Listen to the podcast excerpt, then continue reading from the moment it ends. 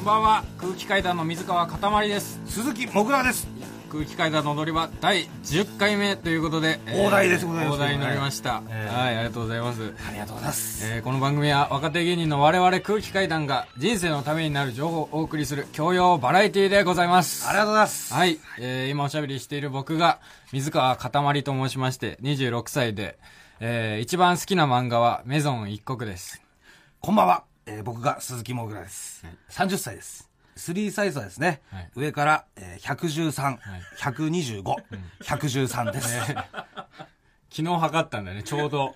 昨日ちょうど測ったんですちよょうどね、えー今まで僕たちその、吉本所属なんですけど、吉本のそのマネージャーの管理システムみたいなのが、ピラミッド形式になってて、3段階に分かれてて、で、僕ら今まで一番下の自己管理組っていうね、そうそマのネージャーでもねピラミッドになってんですよ吉そうなんです本よっていう会 社はだ2人のマネージャーが600組ぐらいを管理してるっていうもそうう、もう、えー、600組、延べ1000何、200、300人ですか、はいを、えー、一人のデスクと一人のマネージャーさんで回してるっていう。回してるんですね。はい、っていうシステムに今組み込まれてたんですけど、はいちょうど昨日ね一段ピラミッドの上に上がってねそう PC 管理っていう謎の PC に管理される立場になって吉本のピラミッド2段目っていうのは、二ね、段目にね巨大 AI に上上がりまししてた。えーでそんその時にそのなんかまたねプロフィールを測りね登録し直すっていうのでその AI にね、体重とか身長とかをね入力しないといけないっていう。そうえーっていう時にその昨日3サイズとかねいろいろサイズを測ってねそうです、そうです。えー最新のサイズですけどもえねあの今週ね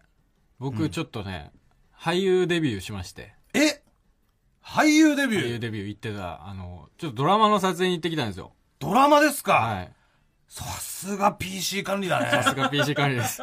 これが PC 管理の力です。これが AI の力です。 AI の力で、ちょっとドラマの撮吉影本に巨大 AI の力です。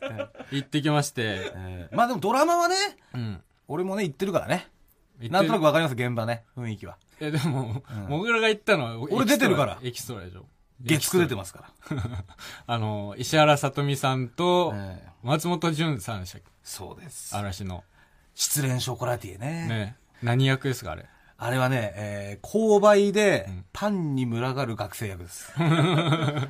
めちゃくちゃたくさんのデブ集められてるね。そうです。パンにお前たち群がってくれればいいからっていうそうで名目で集められた。これが、あの、1300人に対して、一人のマネージャーの限界です。限界ですね。これが。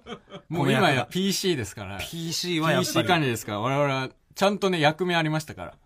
さすがだね。AI から振られる仕事は違いますそよう。えーまあ、その、まだ、その、情報が、その、解禁になってないんで、詳しいことはそんなに言えないんですけども、はい。まあまあまあ、あの、テレビ東京のドラマで、その、撮影に行ってきて、下北沢大ハードっていう、7月から始まるドラマなんですけど、それが言ったコンセプトが、その毎回別々の話なんですよ。11人の劇作家が11通りの下北沢で起こる物語を書いてっていうストーリーなんで。はいはい一話完結ってことね一話完結型なんで、僕はその1話分しか出てないんですけど、まあ、それでもすごいよ。ね、うん。で、僕の役っていうのが、まあ、ロックバンドのファン役。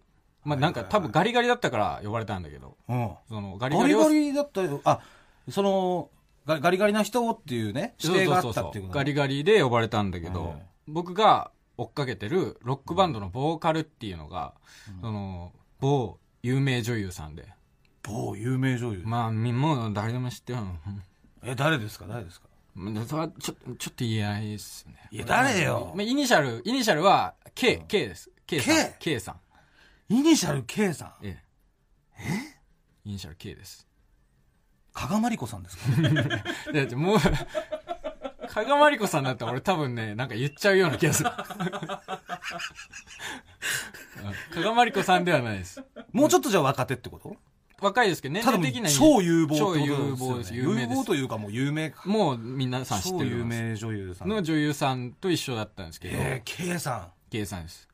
まあ女優 K さんと一緒だったんですけど、まあ僕がそのロックバンドのファン役なんで、ずっとその K さんと一緒のシーンが続くわけなんですけど、ん。うん。行ったらもう、まあ見れない、もうまず見れないわけですよ。もう目を合わせて、あー、K さんのことを K さんのことを。ああ、なるほど。めちゃ。ゃめちゃ見たいですけど。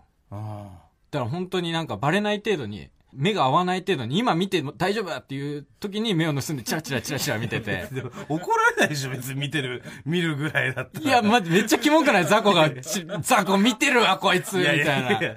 思われるの嫌じゃん。まあ確かにね、あのーモヒカンとかもサウザーのこととかあんま見ないですよね。確かに。ずーっとなんかピラミッドの方を見抜いててね。でしょうん。そうそういうそれと同じようなこと、ね。北斗の剣とはまた違うから話だよで、もうチラチラチラチラ見てて、見たいんだけど、我慢してたんだけど、であるシーンで、その、オンリーっていうのがあるんだけど、ドラマでオンリ。ーオンリーっていうのが、言ったらその、カメラ回さずにうん、声だけ録音するみたいな。あここの声だけ欲しいから、声だけお願いしますみたいなあ、。ああ、はいはいはい。シーンがあってうんうんで、K さんは言ったらもうセリフだけ言って、芝居はしないわけ。はいはいはい。うんもう、主演女優さんですから。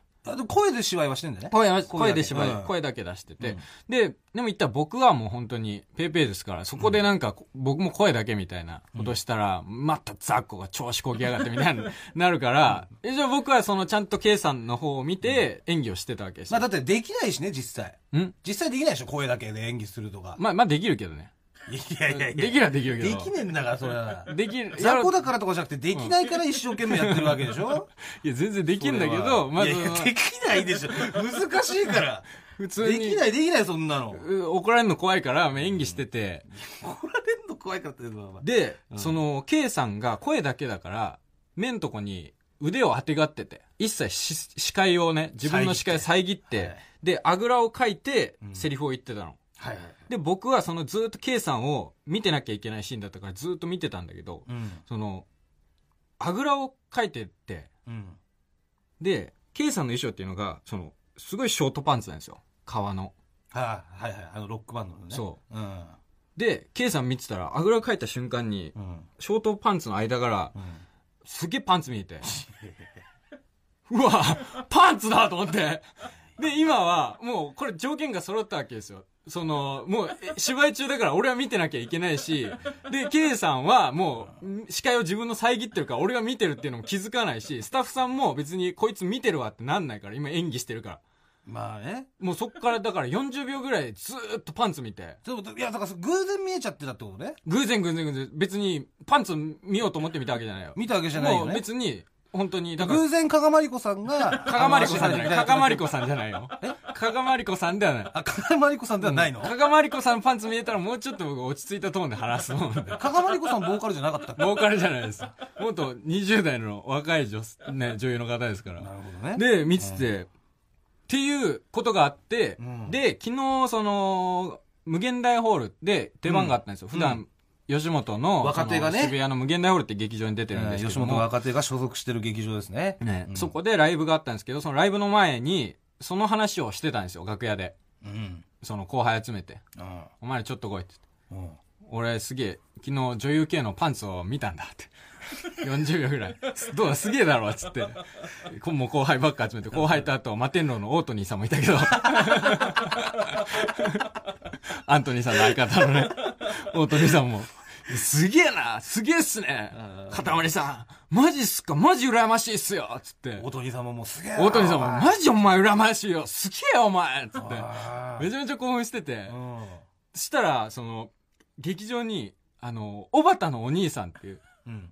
つい、もう最近ニュースになった、うん。あの、フジテレビの山崎アナウンサーと付き合う、始めた、僕らの1年後輩、え熱愛発覚した、小畑のお兄さんが入ってきて、そう、もう、もう、楽屋が騒然となって、小畑来たぞーってなって、うわーお前お前すげえなっつって、もう、ー俺山崎さん本当なのか山崎どうなんだっつって言はっいてもう俺の話聞いてた後輩もみんなおばたの方行っちゃってめちゃくちゃ惨めな気持ちになって俺は何なんだ踊り場改めましてこんばんは空気階段の水川かたまりです鈴木もぐらです。では、早速コーナー行きましょう。サラリーマンじゃない人の声。えー私、もぐらが街中のサラリーマンじゃない人に失敗から学んだ人生の教訓をインタビューするコーナーです。はいあのちょっとこのコーナーに関してちょっとメールが届いてましてはいえー、ラジオネーム普通の母さん普通の母さん。 51歳の女性の方ですね。空気階段のお二人こんばんは、こんばんは。えー今夜もすごく面白いですああ、ありがとうございます。特にじゃない人インタビューえ素晴らしいですねえいやー、ありがとうございます。底抜けですねいやー、嬉しいですね。 ちなみにそこの底抜け、そう底抜けにいいってことですね。底抜けにいいってことですありがとうございますちなみにこの2つの「ね」はカタカナですありがとうござカいまタす。カナでねって書いてある、えーちょっと昭和の香りのするシュールな世界かたまりさんの乾いた笑い方大好きですもぐらさんの丁寧な話し方めちゃ笑えますかたまりさん赤羽にお住まいなんですね私浦和なのでほぼ毎日行きますかたまりさんがどこかに潜んでいると思うとちょっとドキドキして嬉しいですでは次回も楽しみにしてますいやいやいやいや、 感想メールをいただきまして かわいらしい。可愛らしい。いやいや、ありがとうございます。 50代の女性にね、 50代の女性の聞いていただいてるっていうね。本当にすごく幅広いです、この。あーありがたいね。僕は赤羽に住んでてね、あの、駅前の喫茶店とかによくいるんで、よかったら、ね、話しかけてください。はい。全然お話しするし、サインとかもしますんで、よかったら、お母さんお願いします。はい。いや、俺のコーナーですから、これ。いや何よ、もう。そのさっきから、かたまりさんいるかと思ったらドキドキしますとかさ。いや高円寺にいますよ。僕もね、はい。僕もあの駅前のね、パチンコ屋さんとか、うん。えーあの羽物のコーナーとかにいます。羽物、羽物っていうね、うん。だからその玉が V っていう、もう昔ながらのうん穴に当たったら当たりっていう、そういうのを羽物って言うんですよ。もしよかったら声かけてくだ さい。羽物もコしーナ高円ー。寺までね、足を伸ばす機会があれば、そうですね。はい。よろしくお願いします。お願いしますはい。そして今週は、はい。中野に行ってきました、中野。ええ中野って言ったらね、うん駅前がね中野ブロードウェイ、うん。えー中野サンプラザ、はいサンモール商店街なんかのね、にぎわってます、賑わってます。で駅からちょっと歩くと大学があったりとかね、うんうん。ですごいあの広くてねう、ん。緑が綺麗な公園があったりとか、うん。そういう住宅街でもあるんですそうですねう。んモグラもよく行く。よく行きますねモグラがしょっちゅうおごってもらうベーコンの小林さんが住んでる街ですね。で、えー芸人とかね、えーミュージシャン、はい劇団員はいなども多いよ、は感いじ。でございます、はいえー6月7日の水曜日ですねはい。夜10時頃行ってまいりましたはい。では1人目行きましょうリンさん22歳女性アルバイトの方ですねリンさん。友達と2人でとんかつ屋さんの前でお弁当のメニューを選んでるところを声かけました、はい。えーではまずはリンさんの人生の教訓をお聞きくださいどうぞ、失敗から学んだ人生の教訓を教えてください鮭弁当を作ってる人の気持ちはわからないなるほどね深いああ。鮭弁当を作ってる人の気持ちはわからない。そうですなるほど。どうですかなんだろう。なんか、あれかな。その鮭弁当を作ってる男の人に、ひどい目に遭わされて、もう、そんな人の気持ちわかんないみたいな、ことかな。では一体どんな失敗からこの教訓が生まれたのか優勝発聞表いてみましょうどうぞこれちょっとやってしまったなっていう失敗談をお聞きしてるんですけれどもはい、前鮭弁当のあの鮭を入れる仕事をしててはいでなんかメインの鮭を入れる担当だったんですけど、もうその時深夜の仕事だったからものすごい眠くなっちゃって、はいもう鮭を持ったまま寝ちゃったんです よ仕事中にちょっと眠っちゃってそしたらなんかもうベルトコンベヤーでその鮭弁当が鮭なし弁当で流れてしまって でそれでなんか働いてるおつぼねさんからなんかそれ鮭なし弁当が流れてるんだけどって怒られてあのそういう失敗談はあります怒られた時どう思いました正直にあ 眠っちゃったことに対してちょっとびっくりしたのとなんで今鮭持ってるんだろうみたいな ちょっと現実に戻りましたなんで今鮭持ってるんだなだって思ってあここは今日でやめようとね 一日でやめた初日でで鮭持ったまま寝ちゃそのまっまて鮭なし弁ん当か作っちゃったそのなんか弁当をなんかコンビニ行った時に鮭弁当を見てなんかこういうなんか鮭を入れる仕事の人もいるんだろうなと思ってあそういう人の気持ちも分かんなきゃと思って仕事やったら 一日しかできなかったあなるほどね深い かわいい。すげえかわいいエピソードだ。なんか、本当に、なんか合コンとかで、来た女の子が、こういう失敗談あったんですよって話してたら一番ちょうどい い感じの。ところがね、うん深いんですよ、これが。これ深いんですかこれがところがどっかやっぱりね、はいでまずね、うんこのリンさんが、うんこの弁当屋さんで働いた動機っていうのがですね、うんこの鮭弁当を作ってる人の気持ちが知りたいと 思って、鮭を乗せるバイトを始めたんですよ。なんで鮭鮭弁当を作ってる人の気持ちが知りたいってことでなんだろうそれ。ねす、なんか、海苔弁じゃないんだよ。ねハンバーグ弁当じゃないのうん。鮭弁当なんですよ。なんで弁当を作ってる人の気持ち知りたいって。なんいや、かそうそうそう赤毛のアンみたいな考え方だこれはす、ね、すごいですよね。うんふとした時にね、うんこう思って、うんで、知りたいと思ったらもうバイトをするのがいいと。うん行動にすぐに移したわけですよ。うんところがどっこいね、えー鮭を持ったまま寝て しまった。鮭を乗せる担当に、せっかく配属してもらったのに、それはいろんな担当があるんでしょうあれ ね。そのちくわ乗せたりとかね。そんな細分化されてんのいや、そうでしょ。だって、リンさんは鮭をも乗せっるとできるだろところだったんだから。鮭しか乗せらんないの。いや、そうじゃないだって。もっとちくわとかなんか漬物とか、だだって鮭はエースだから。って初日でしょ初日です。初日のバイトで寝なくない普通。まあ、深夜だか らね。夜勤なんですよ。いや、関係ないよ、マジで。仕事だから。その、リンさんはね、ん結構立ったまま寝ることが多いって言ってました。おてんばだな。 ええその、学生時代もね、うんダンス部だったらしいんですけどね、ふとこうダンス踊ってて、うんえー先輩に怒られて、うんで、パッて目が覚めたら、先輩怒ってる。体動いてる。んやべえ、私寝てたみたいな。 ことが多いと言ってましたね。どういう、体動いてるの体は動いてるみたいです。体を覚えてるって言ってましたかどすごい、もうの、本当に脳みそだけ寝かせられるみたいら。な。そう。ういうことですすよ。ごいな。うんへでえ。結局ね、えーその鮭をもっとも寝てしまったことによって、ん鮭なし弁当をたくさん作ってしまったと。うん。鮭弁当が作りたかったのに。うん。。だからもう鮭弁当を作ってる人の気持ちは、わからなかったってことなんですよね鮭なし弁当を作る人の気持ちは分か わったかね、ったんです。では、続いて二人目いきましょう。はい。えー、ウミガメさん、31歳、男性、アルバイトの方ですね。ウミガメさん。えーまあ、中野駅の改札前で、はいあのカバンの中をねこう必死に漁ってて、何かを一生懸命探してた男性ですね、うん。で声をかけてみました、はい。えーまあ、眼鏡をね探してたそうですはい。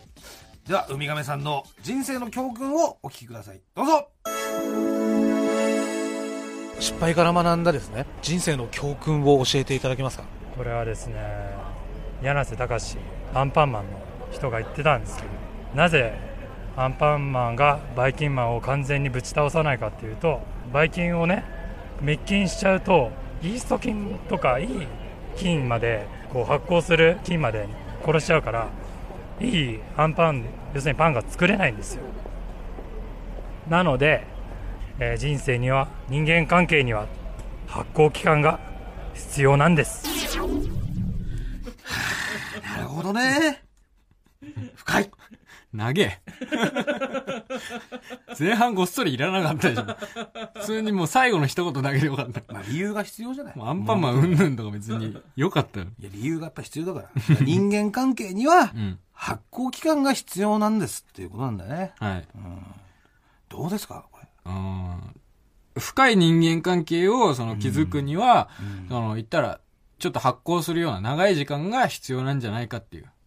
では一 体いやねどんな失敗からこの教訓が生まれたのか、聞いてみましょうどうぞやっちゃったなっていう失敗談をお聞きしたいんですけどまあ、あの地元の人たちの完全に縁を切っちゃって、まあ、僕はねあのね中学校ものすごい、ね、嫌な思いをしちゃってもうダメなんですよまあ一回あの飲みに行こうよみたいなメールをね、S 君がしてはくれたんだけどはい行きたくないという思いで、もうまあ彼からのその通信をこう拒絶して、まあ、あの登拒否登録してしまいました、まあ多少はスッキリはしたんだけども後からこうねじわりじわりとくるようなやっちまったかこれですよよくよく考えたらやりすぎやりすぎてではるまあのかなっていうことなでんてすいうかようなハートクラッシャーならぬハートボディーブローですねまあでもねあのいいんですよいずれ10年後には会いますから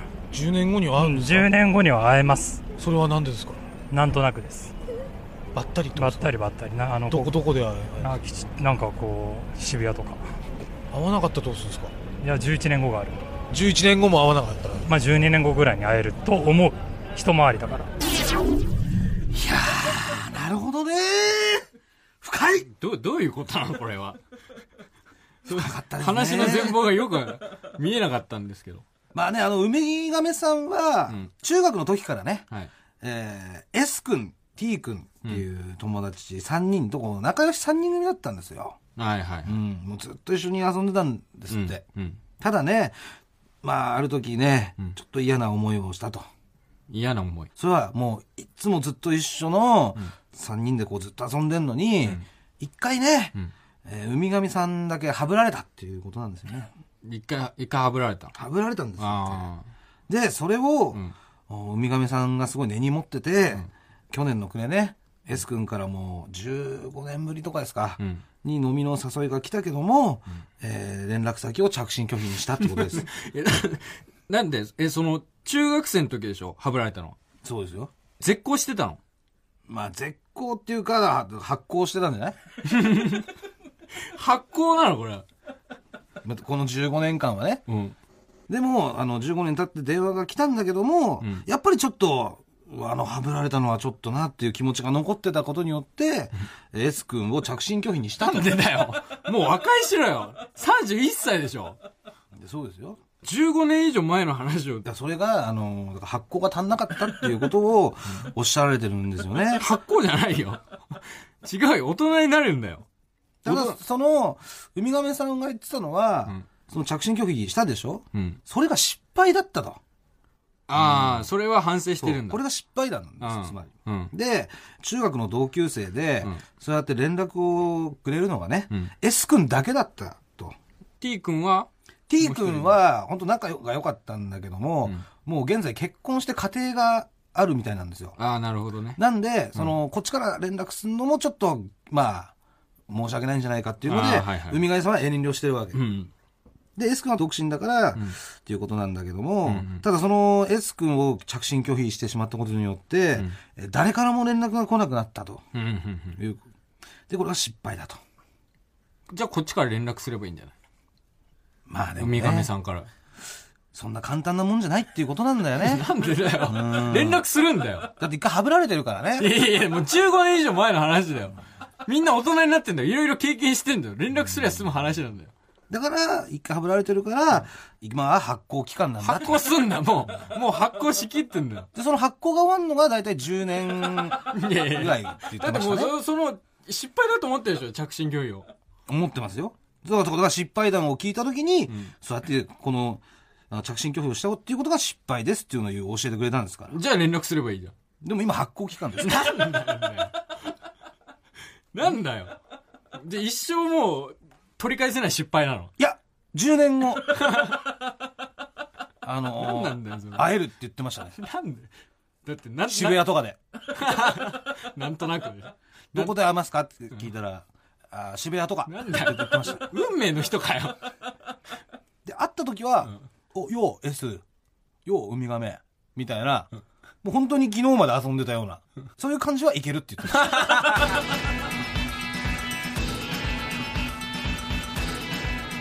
気階段の踊り場マイナビラフターナイト空気階段の踊り場まもなくお別れのお時間です、えーちょっとここでお知らせがありまして、えー来週6月16日のスペシャルウィークは生放送でお送りします はいいやー、生放送ね。生放送、楽しみ2ですねヶ月ぶりの生放送がやってまいりました、えー今回内容はですね、えー踊り場会議と題しまして、えーリスナーの皆さんからメールを募集します、はい今回のテーマは大人の恋愛ということでえーなぜこのテーマになったかと言いますと、あの先週のオープニングでモグラが話してたんですけども、まあ、モグラがその同居してる先輩と一緒にテラスハウスを見てて、はい。で、そのテラスハウスの中で付き合ってない男女が寝る前にキスをしてたと。そうそう同じ布団に入ってね。そうう。んで、ハグしたりとか。そうん。う。それを先輩に見せられて、うん。モグラ、これが大人の恋愛なんだよっていうふうに言われて、 そう。で、先輩は感動してるわけですよ。そでもその二人結局付き合ってないんですよ。う、そう。理解ができない。到底理解ができないと。す。素人童貞だから。いや、関係ないよ、童貞とか。いや、関係ないでしょ、素人童貞も童貞も。ねえ、やりちんだろうが。あの、そんな経験、ね、嫁しか抱いてない人なのか関係ないわけですよ。うんこれはね、大人の恋愛っていうのはどういうものなのか。まあ、理解ができるようになれたらいいな、とうん。いうことで、はいまあ、リスナーの皆さんからね、はい。その、皆さんが思う、えー大人の恋愛とはとか、えー皆さんが経験してきた、あの、大人の恋愛の経験談いいですね、なんかを募集します。うんはい。よろしくお願いします。はい。えっ、と、まあ、先週もちょっと募集してたんで、ちょっとメールがいつ届いてまして、あ、ありがとうございます。はい。えーラジオネーム、プラスチックマッチ棒。大人の恋愛とは何かと問われれば、それはカフェラテのようなものだと言えるでしょう。コーヒーとミルクのバランス。苦味の中にほのかな甘みを感じさせることができるものこそが恋愛の覇者なのではないでしょうか。え恋愛経験ですかもちろんございません。マスター、おかわりいや、だからさ、大人の恋愛の。いや童貞じゃないですか、だから。まあ、D, D の方からも来てますけど、ねまあ、全然別にその D の方でもが考える大人の恋愛っていうのも送っていただいても構いません、まあ、でその具体的にね、具体的には まあねカメラいただきたいわけですようん、はまあね、せっかくメール送ってくれたけども、はやっぱ苦味とミルクのなんかバランスみたいなね、ええ感じで言われても、いや結局分かってないでしょって やっぱなっちゃいますから、いもっと具体的そういうなことじゃなくてのを大知人りのたいと恋愛とはこういうことであるっていうのをね、はい教えてくださいってことです僕らにはいはいよろしくお願いします皆さんが思う大人の恋愛とは、えー大人の恋愛の経験だよろしくお願いします、はいもぐらすべての宛先はえー全部小文字で踊り場アットマーク TBS.CO.JP 踊り場アットマーク TBS.CO.JP えー踊り場のりは RI ですはい、えーここまでのお相手は空気階段の水川かたまりと鈴木もぐらでしたさようならニンニンドロッ山本ポテトです。文化系トークラジオライフはいろんな人が集まってわちゃわちゃと様々な文化系トピックを語り合う番組です。おしゃべり好きの親戚の中に放り込まれたようなほっこり感も魅力の一つかなと私は思います。各種、ポッドキャスト、プラットフォームで配信していますので文化系トークラジオライフで検索、